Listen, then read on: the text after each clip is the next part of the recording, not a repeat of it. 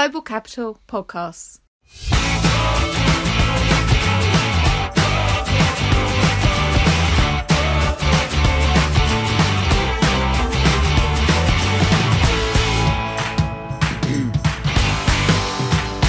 Hello and welcome to the Global Capital Podcast. I'm Ralph Sinclair and I'm the London Bureau Chief. And I'm John Hay, Corporates, Markets and Sustainability Editor.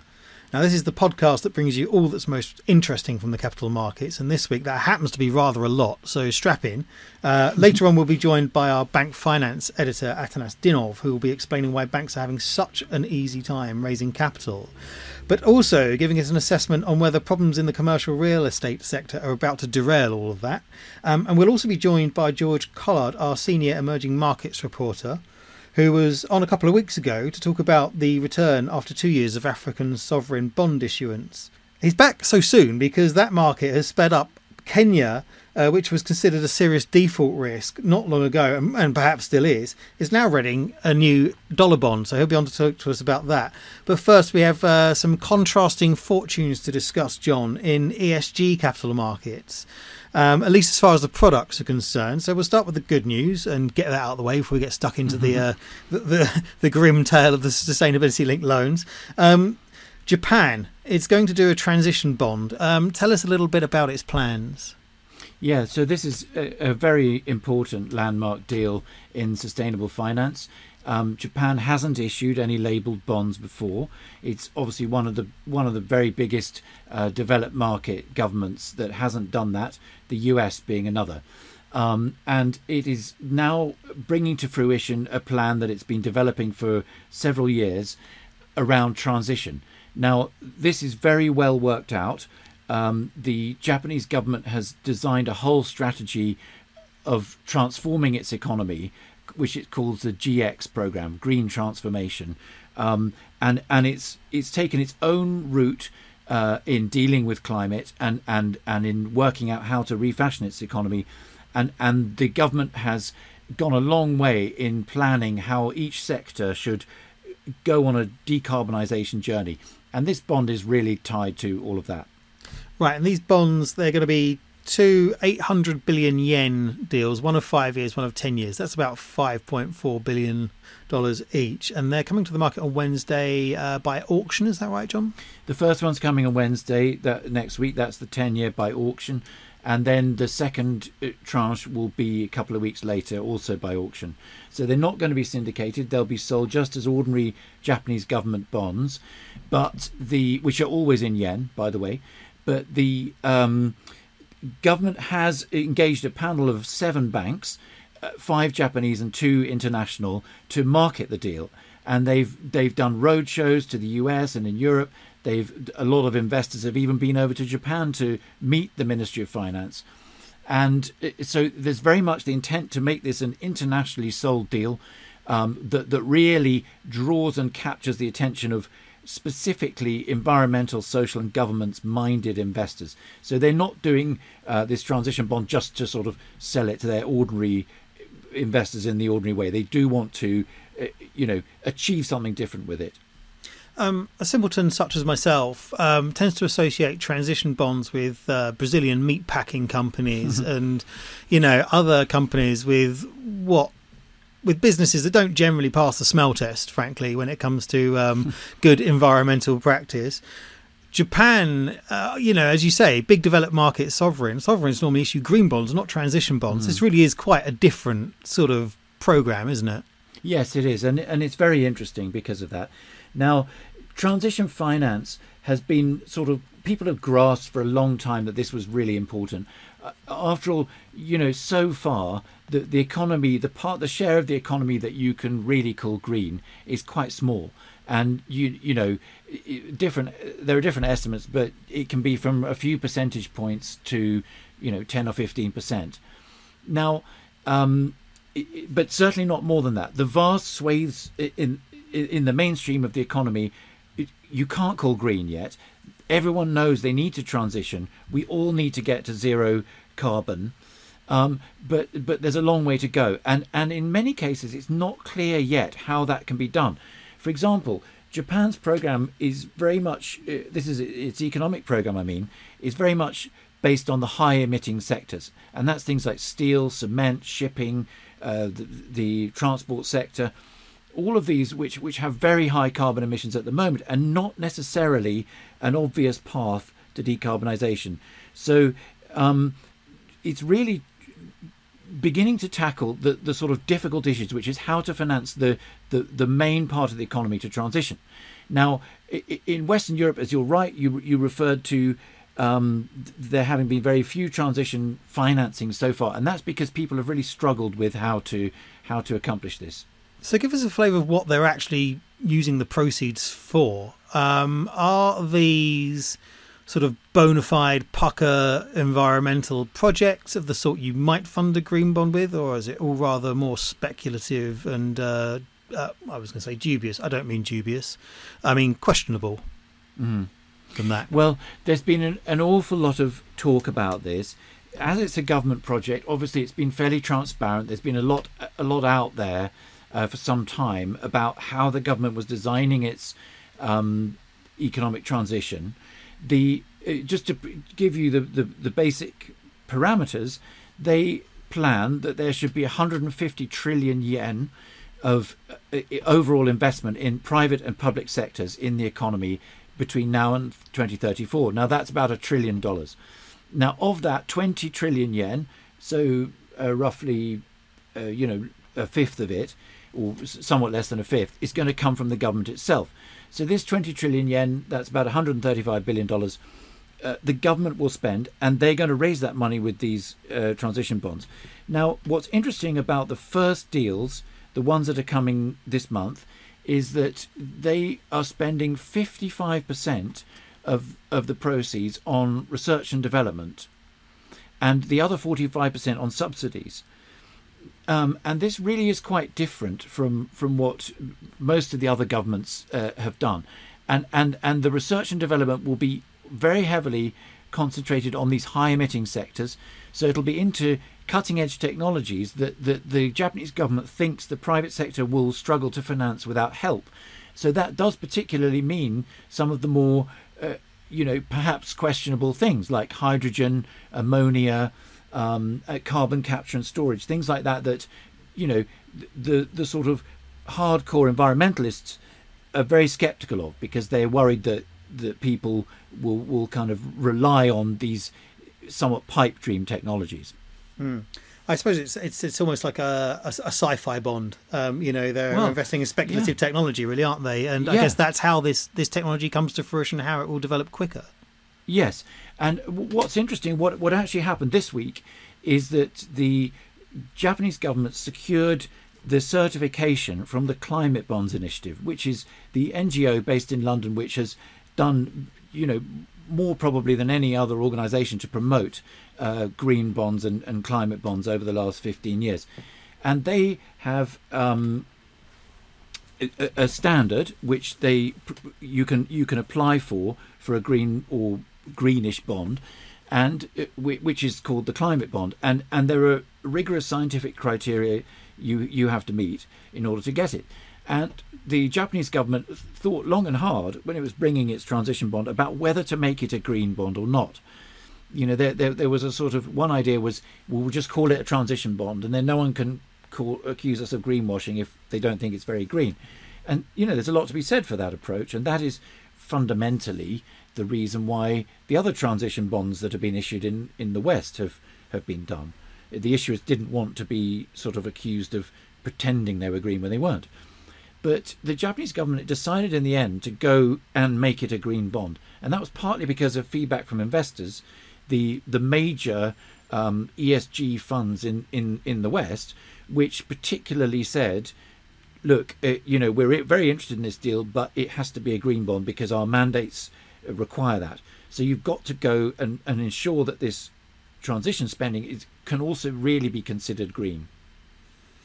This is a really interesting um, well, innovation, as a word that gets banded around a lot in the capital markets, but I suppose it is innovative. Um, sovereigns, uh, some sovereigns have issued green bonds with great fervour. Others have come to the market reluctantly. Uh, one of the key features of a sovereign bond market, the borrowers often tell us, is that they don't like diluting the brand. You know, you just have Mhm. one sovereign bond product. It's easy to understand. It's issued come hell or high water, uh, and it's a it's a proper benchmark for everyone, and it's Mm. the most liquid instrument available. But this is uh, if this seems like a way of um, funding research into making these sort of more speculative technologies um, more environmentally friendly or more sustainable, do you think more sovereigns will consider copying Japan's approach? Yes, I think this is it's a very interesting thing to think about. And uh, Sean Kidney, the CEO of the Climate Bonds Initiative, whom I spoke to yesterday, does expect there to be more um, Asian potential uh, government issues of transition bonds. Although he said that he didn't know of any specific plans, but but he, but there is definitely growing interest in transition um, as as a as a thing that needs to be financed in Asia, but also in Europe and in the US. And uh, you know, one point is that in the US, uh, you know, the word green is, uh, as Sean put it, a, a political red flag to some, but but transition is is easier to digest perhaps, and and it does imply a sort of greater emphasis on the economy remaining uh, productive. Okay, well, that's tremendously exciting. Um, we'll keep an eye out for how those uh, two Japanese bonds are priced and placed and um, see if the market takes to them. Um, moving away from that, um, we should talk about our loans reporter Anna Fatty's story about sustainability linked loans, which is an altogether less optimistic tale. Now, SLLs, uh, they're among the OGs, by which I mean original greens of the ESG financing market. Um, we've covered their their rise uh, and their ascendancy, and and also, frankly, over the last couple of years, their shortcomings. Um, but what has Anna found out this week about the product? Well, it's not so much that anything specific has happened this week. It's more that in talking to bankers, she found that there was a remarkable uh, unanimity almost of opinion that the, that the product was going to keep declining. Now, it's already declined.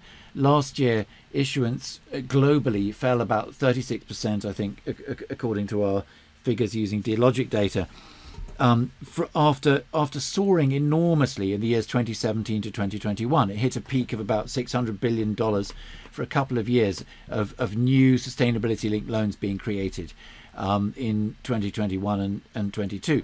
But it but it's declined, and there the bankers feel that there are- the, the the shine has gone off it and the enthusiasm for it has waned and what Anna found was that they were not expecting that really to to return That's uh, that's that's very sad. Um, what were their concerns? What's why's the shine gone off the product?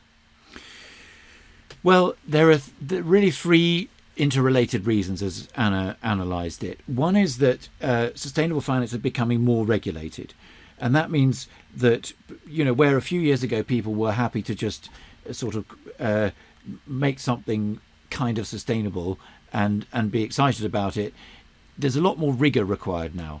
Regulators look at it more carefully. There are the, the european union has built a whole kind of wodge of regulation around sustainable finance since 2018 it doesn't specifically address um, sustainability linked loans in great detail at the moment but you know the whole climate uh, of having to be careful about what you claim and justify has has has has changed um, linked to that is the fear of greenwashing.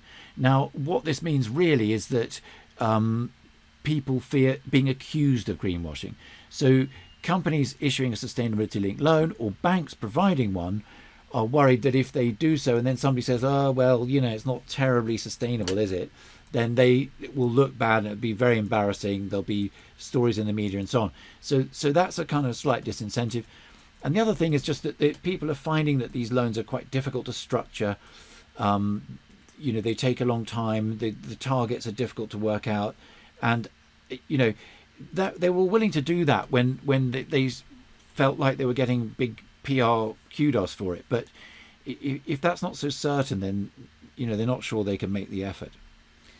Do you think there's a future for reviving SLLs, or do you think they're really dead in the water? Like, you know, it it seems to me that, um, well, you know, we will remember the stories that we published over over the years about um, borrowers, for example, signing these loans and worrying about the uh, KPIs later, uh, or just not disclosing them at all. Um, that obviously drives the greenwashing accusations. Um, it's not a you know take the sustainability linked bond market for example. I mean, it also you know faces has faced its own sort of critics but you you can't sort of not set the sustainability terms and then price the bond. Um, mm. Is you know could could this just be a matter of transparency? Yes, I think I think.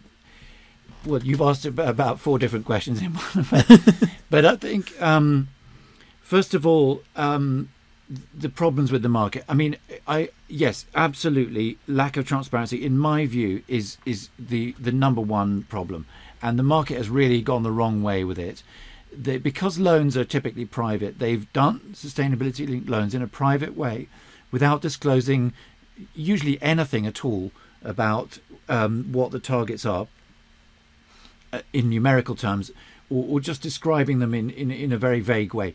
And I think this uh, has led to two bad effects. One is a lack of confidence in them. You know, people can't tell what, what the company is actually saying it will do. But also, um, be, under the cover of that privacy, they've made them far too complicated. They've stuffed them with five or six uh, environmental targets that the company then has to meet certain levels of every year, um, and the whole thing produces a, a complex matrix. I mean, no wonder they find them difficult to do. Whereas in the sustainability-linked bond market, you can't, you couldn't possibly do something like that. The, the investors just find it too complicated, so they've kept them very simple. And usually, there's just one target or two they're they're tested only once for each target during the life of the of the bond, and and the interest rate consequence is very clear and is public, and so you can say what you like about sustainability linked bonds, and people have criticised them, but but you know they're transparent. Now the loan market, I think, could could improve its prospects a lot by taking a leaf out of that book and going that way and and the objections I've heard that you know it's a private product, so they're not convincing at all. There's there's absolutely no reason why companies couldn't uh, make this part of the structure public. But do you um, think they will bring them back? Well, so whether they will now that's that's a different question. Now the first thing to say is that you know this product has not died. There was still 350 billion dollars or something of, of fresh uh, loans created globally last year. And I think there was some evidence of, of it actually having grown in Asia, for example. So there's a lot of companies still uh, very enthusiastic about it. And, you know, we had an example this week. Uh, Anna wrote about Acciona, a Spanish construction company. They actually did a what's called a samurai loan where they went to the Japanese market, 45 billion yen, um, which is 200 something uh, million euros. And they it was not only sustainability linked, it was also a green loan, and they introduced an extra sort of impact feature where they'll try and create local impact. So that's a company, and there are many others. Um, Enel, the Italian uh, energy company, is another, which which are very enthusiastic about sustainable finance. They have applied it to as much of their financing as they can, and they want to keep doing that. And that's because they believe that it's truly communicating their sustainability commitment to the market and to the public in general. And and I think you know so there'll certainly be a kind of dedicated core that continues to do that. The question is whether it can revive as a as a more broadly accepted product. Yeah, so down but not out is the uh, is the yes. is the status at the moment. And definitely, there's as a, as a teacher might say, room for improvement. And I think it's, it's now over to the market to try and make those improvements. Right, right. Um, well, we'll be tracking that, of course, as, as Anna continues to cover the subject. Uh, now, meanwhile, we must turn our attention to the bank financing market and uh, possible possible worries about commercial real estate, which could, you know, maybe derail an incredibly busy, rampant market at the moment, and then also onto sovereign bonds from Africa.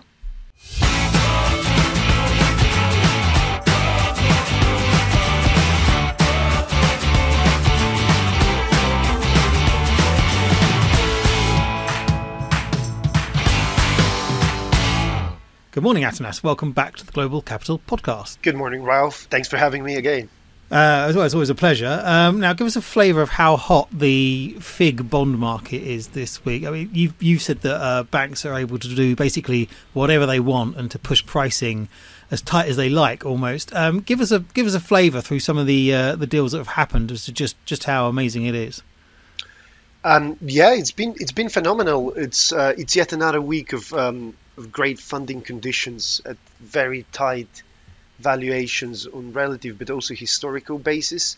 Um, and and as an example, um, I mean, all, all, banks that are issuing big or medium, smaller size, they're getting their funding done at um, fair value or inside fair value. But as an example, um, this week, BNP Paribas they issued 10-year um, senior non-preferred bond um, at a spread of 140 basis points. In January, they did an eight year senior non preferred at 160 basis points. So that shows you in January, when conditions were already good, they were still paying a higher spread for a, for a shorter bond, which I think is a, is a great illustration for this for the same type of an asset class, just how much better it's got.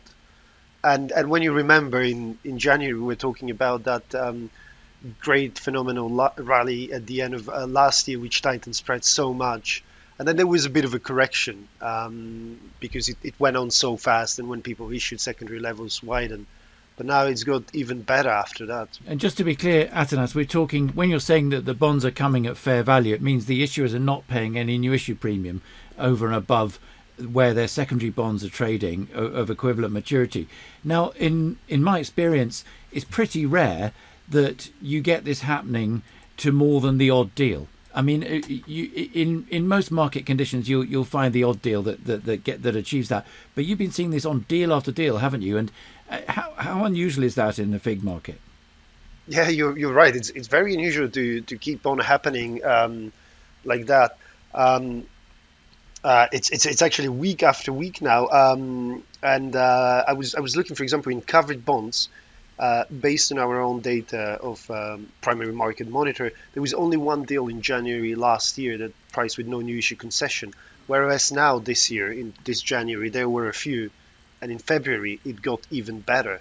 But um, but what, what is actually even more interesting is all this new issuance that's been happening at the long end uh, in senior bonds uh, between seven to ten years. That actually has flattened the curve so uh, that means that if you're buying a longer dated bond, you're not compensated as much as before, right, for the extra risk.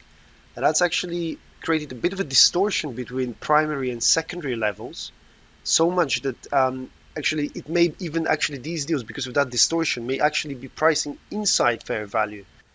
And it's not just the uh, senior trades or the secured lending, you know, the sort of safe sort of straightforward stuff, is it? The um, additional tier one market has been going absolute gangbusters this week.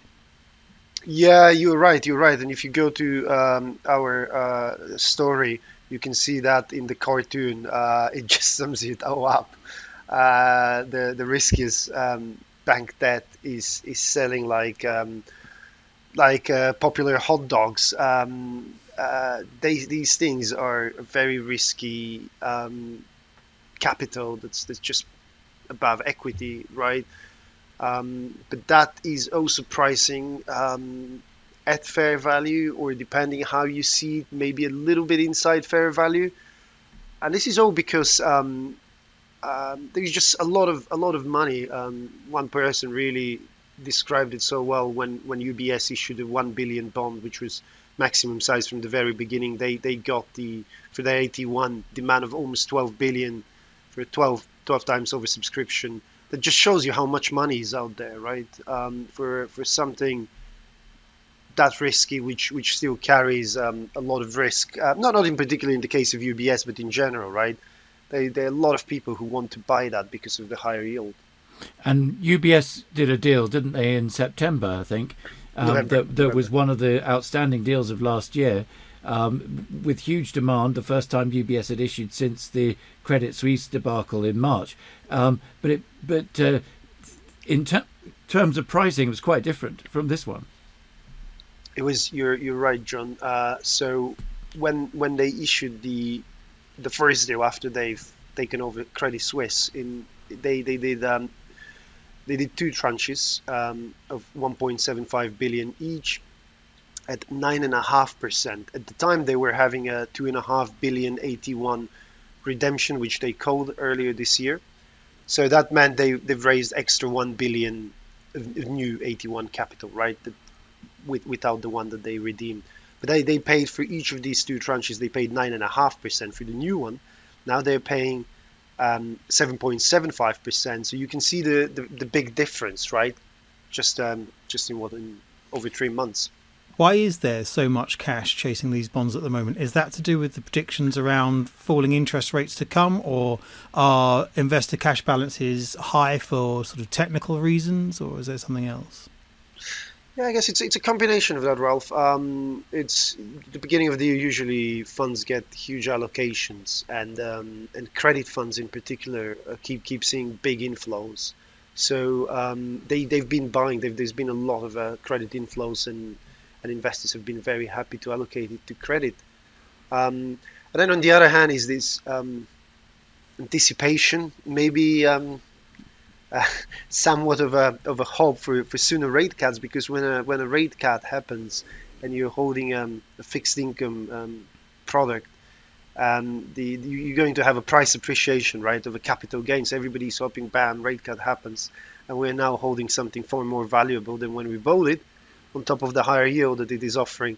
But although the, the market's behaving with with incredible gusto about bank risk, it's not like the sector isn't facing any risk, is it, Atanas? In fact, worries about commercial real estate seem to be mounting. Last week, a New York Community Bank announced a surprise loss tied to commercial real estate.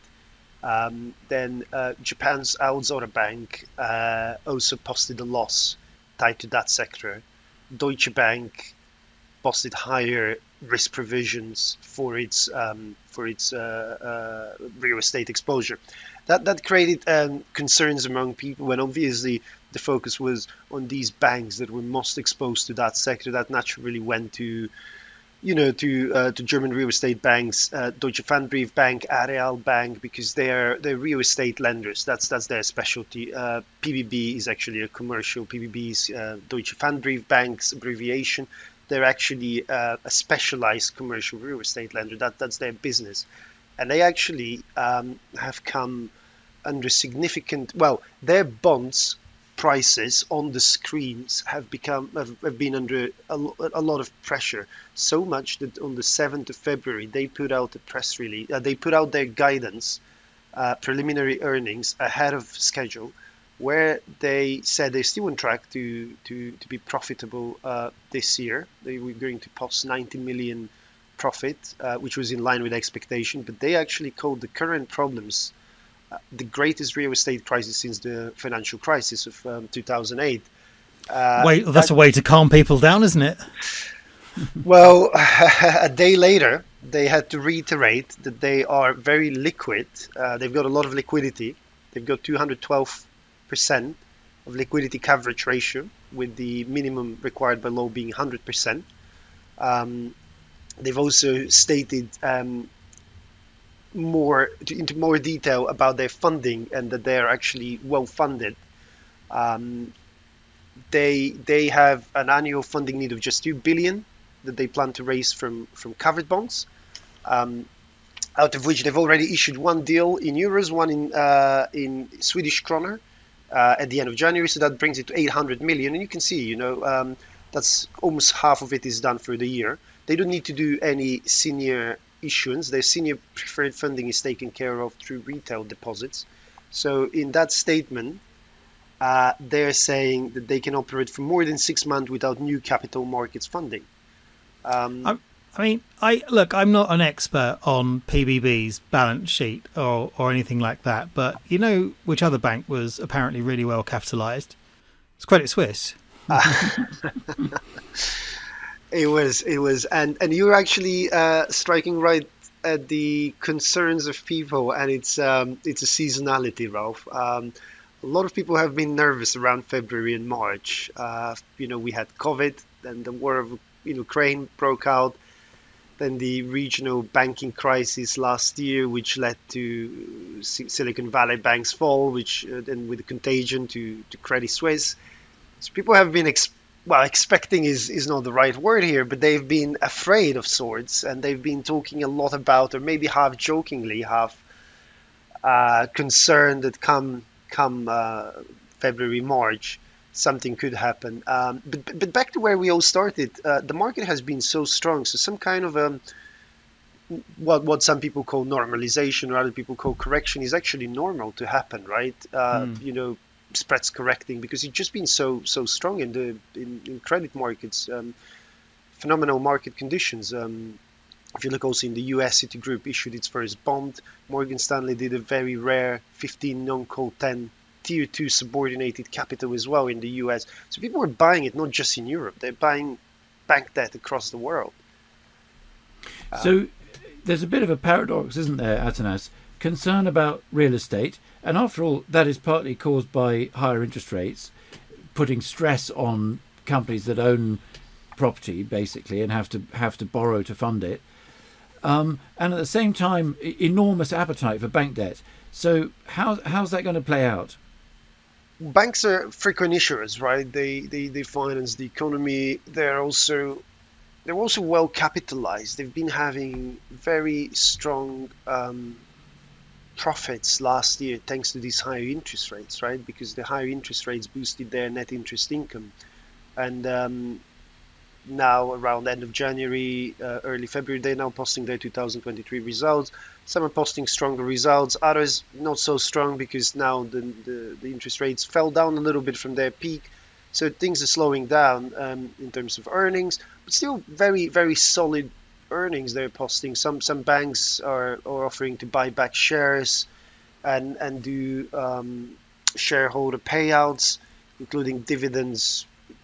Very high double-digit numbers. We're talking, for example, Svenska Handelsbank. I think the number was 88% uh, of a shareholder distribution plan for this year and, and, and, that shows you confidence, right? I mean, um, that was one of the concerns last year, for example, real estate in in Sweden, because there were um, uh, landlords uh, there in, in the country which which were in trouble. They were restructuring, and and obviously these banks are uh, Swedish banks are big lenders, right? Uh, to to them.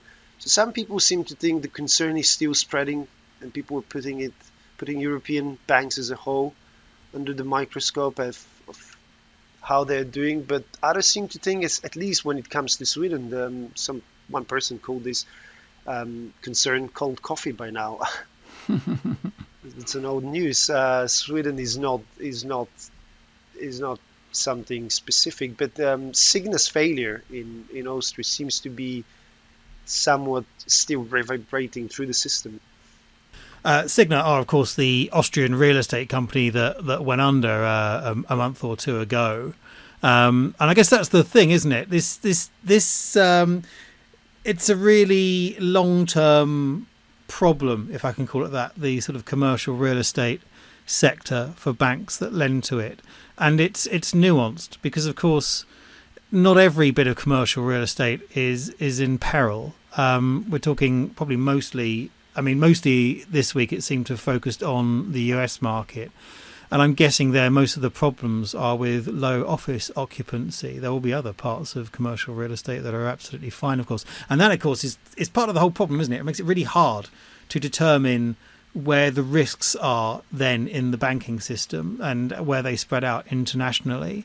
I mean, you know, I, I, I made a sort of uh, slightly facetious comment uh, earlier about Credit Suisse um, you know, what you could say about Credit Suisse was you could see for years and years there had been mismanagement and scandals and losses. Um, there's no suggestion of any of that here. Uh, at, at, worst, you've got a slightly too concentrated business model, but that does mean that it's quite hard, I suppose, to um, you know home in on quite what the exposure is and quite what the losses will be in which particular banks. And maybe that's why the market as a whole hasn't reacted so much at the moment. I don't know if it's hard to home in on it. It's just that it's unpredictable. I mean, before Signa went bust, it, it was fine, and you know the the risk lies within the companies and within real estate itself, and and you know there things can change quite quickly. Um, but I think the you know the banks, if they have been well run and, and well managed and well supervised by the regulators, they ought to have uh, quite good visibility on where what risks they hold. Um, and you know, I mean, let's hope that the system can get through this. We we I wouldn't expect, of course, there to be no stress and no spread widening and no action in the bond market, but um, one hopes that there won't be any sort of major blow-ups. Uh, just, just to add to that, earlier we were talking about um, Deutsche Pfandbriefbank (PBB's) um, uh, massive spread widening, but um, European banks I've talked to this week, they they all told me that this spread widening was purely spreads being adjusted. This was not actual trading, mm. not people selling mm. their bonds. Just people um, marking their positions. Exactly, and it's um, some people said this was futures led. This was not actually led because of um, of um, a wave of selling happening of their bonds. So um, it's more of a marking of of position. I think that's fine, um, and it's true. If no one's selling the bonds, no one's selling the bonds. Um, however, they are marking them wider for a reason. Uh, you know, it's not because they've got bored um, and they just you know fancy tinkering around with their uh, portfolios. It, it's evidence that there is concern, I suppose, if not stress, at the moment, and um, I guess we'll see how that develops. So PBB said in its press release that it has uh, deposit funding to get it through the next six months. Um, at the same time, all these new issues of pricing with no premium or through fair value. I mean, what about the idea of PBB coming with a a, a short dated senior deal that does pay a premium? I mean, people would lap that up, wouldn't they? If they're really not that worried. Yeah, yeah. I mean, um, somebody I was talking to uh, at a big European bank house said everything has a price. Uh, he wouldn't want to sell these uh, issuers that are in the in the um, crosshair of of the secondary markets right now, but he said everything has a price and people would come to buy them. Um, just, just wanted to add that uh, PBB has no outstanding institutional short-term instruments. Um, they're, they're called uh, certificate of deposit CDs or commercial paper CPs. So that means that they are not dependent on intrabank lending to for, for, for short-term funding. So, right, and by short term we mean anything from a few days up to a year, don't we? Exactly. Yeah, yeah. Usually that's uh, a couple of months, three, six, nine months, but they are funding this kind of um, uh, they, they're getting this kind of funding through through through the through their deposit base, and as they uh, said in their uh, press release. Uh, they have long-term unsecured funding of 7 billion in retail deposits of which more than 6 billion are fixed term deposits. So that, that implies that they have only sort of this short term funding from retail of about 1 billion. And um, these these banks also hold deposits at um, at the ECB, so uh, that's that's not a, a huge volume of short-term funding needed. I also just wanted to to highlight that they did a um, Swedish krona bond at the end of January, and that bond was priced at the same level of their euro covered bonds at the time. So they paid no pickup, flat to, to euros. So basically, what this all adds up to is PBB has an extremely conservative balance sheet and management of its liquidity. Um, and there's really not people haven't been selling its bonds they've just been marked a bit wider because there was news about new york community bank and now Aozora bank so i mean and plus it's profitable in line with expectations. So, I mean, I think um, let's hope that the story moves on from them, and um, you know they can get on with their with their lives. Yeah, yeah. I mean, it's it's not just a little bit wider though. The bonds are at um, at some um, some their subordinated debt. We were talking earlier about the how great new AT1s are doing, but their their existing AT1 was was quoted uh, not trading but quoted at a very distressed level of, of mm. 35 um, percent to par. But for now, Atanas, there certainly don't seem to be any uh, new issue concerns for banks as a whole. Uh, no, it, it doesn't seem to be the case because Deutsche Bank, which posted higher risk provisions um, related to the real estate sector, they actually did a Yankee bond, a dollar bond sold to U.S. investors as well. They did a one billion four-year non-call three bond, and that bond got a demand of almost four and a half billion. That that shows you, um, you know, huge huge investor demand. People happy to buy. A bank which actually said well, we are posting higher risk provisions, but it's working.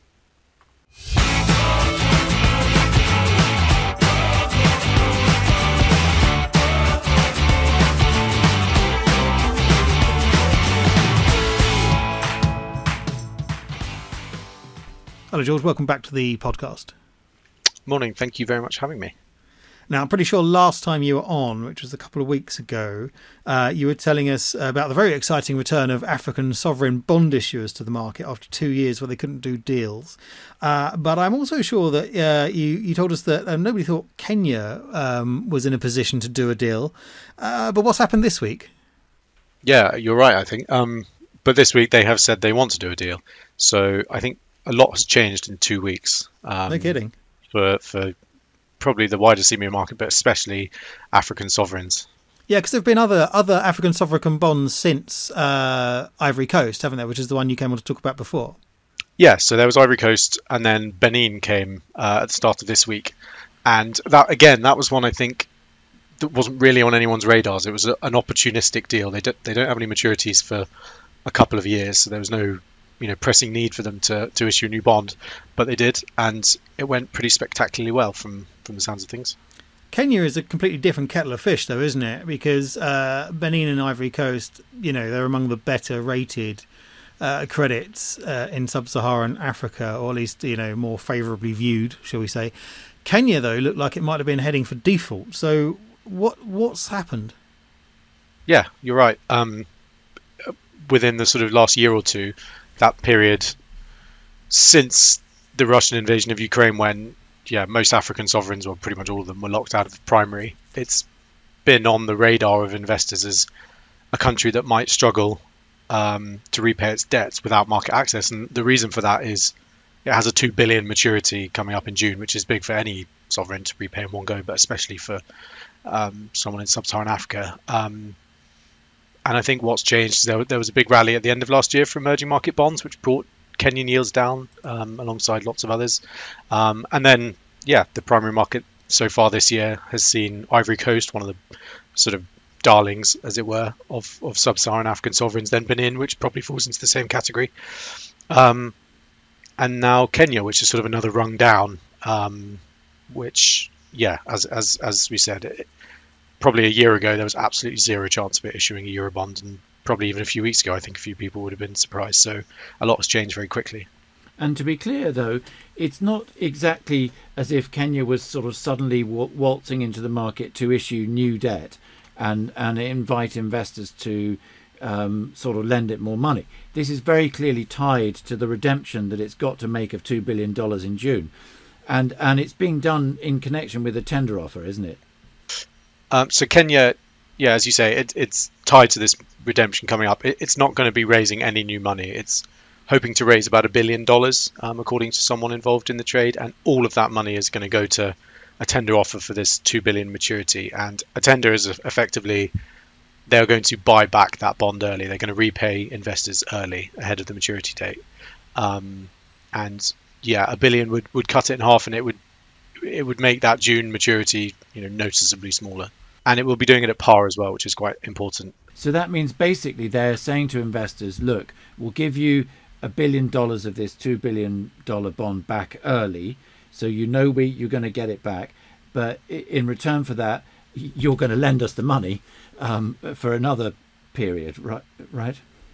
Yeah, exactly. So it's it's a seven year bond they're planning on maturing. So if, it's it's almost like they're just swapping sort of one bond for another, really, um, which will hopefully um, remove any any pressure on Kenya and, and remove any lingering default fears.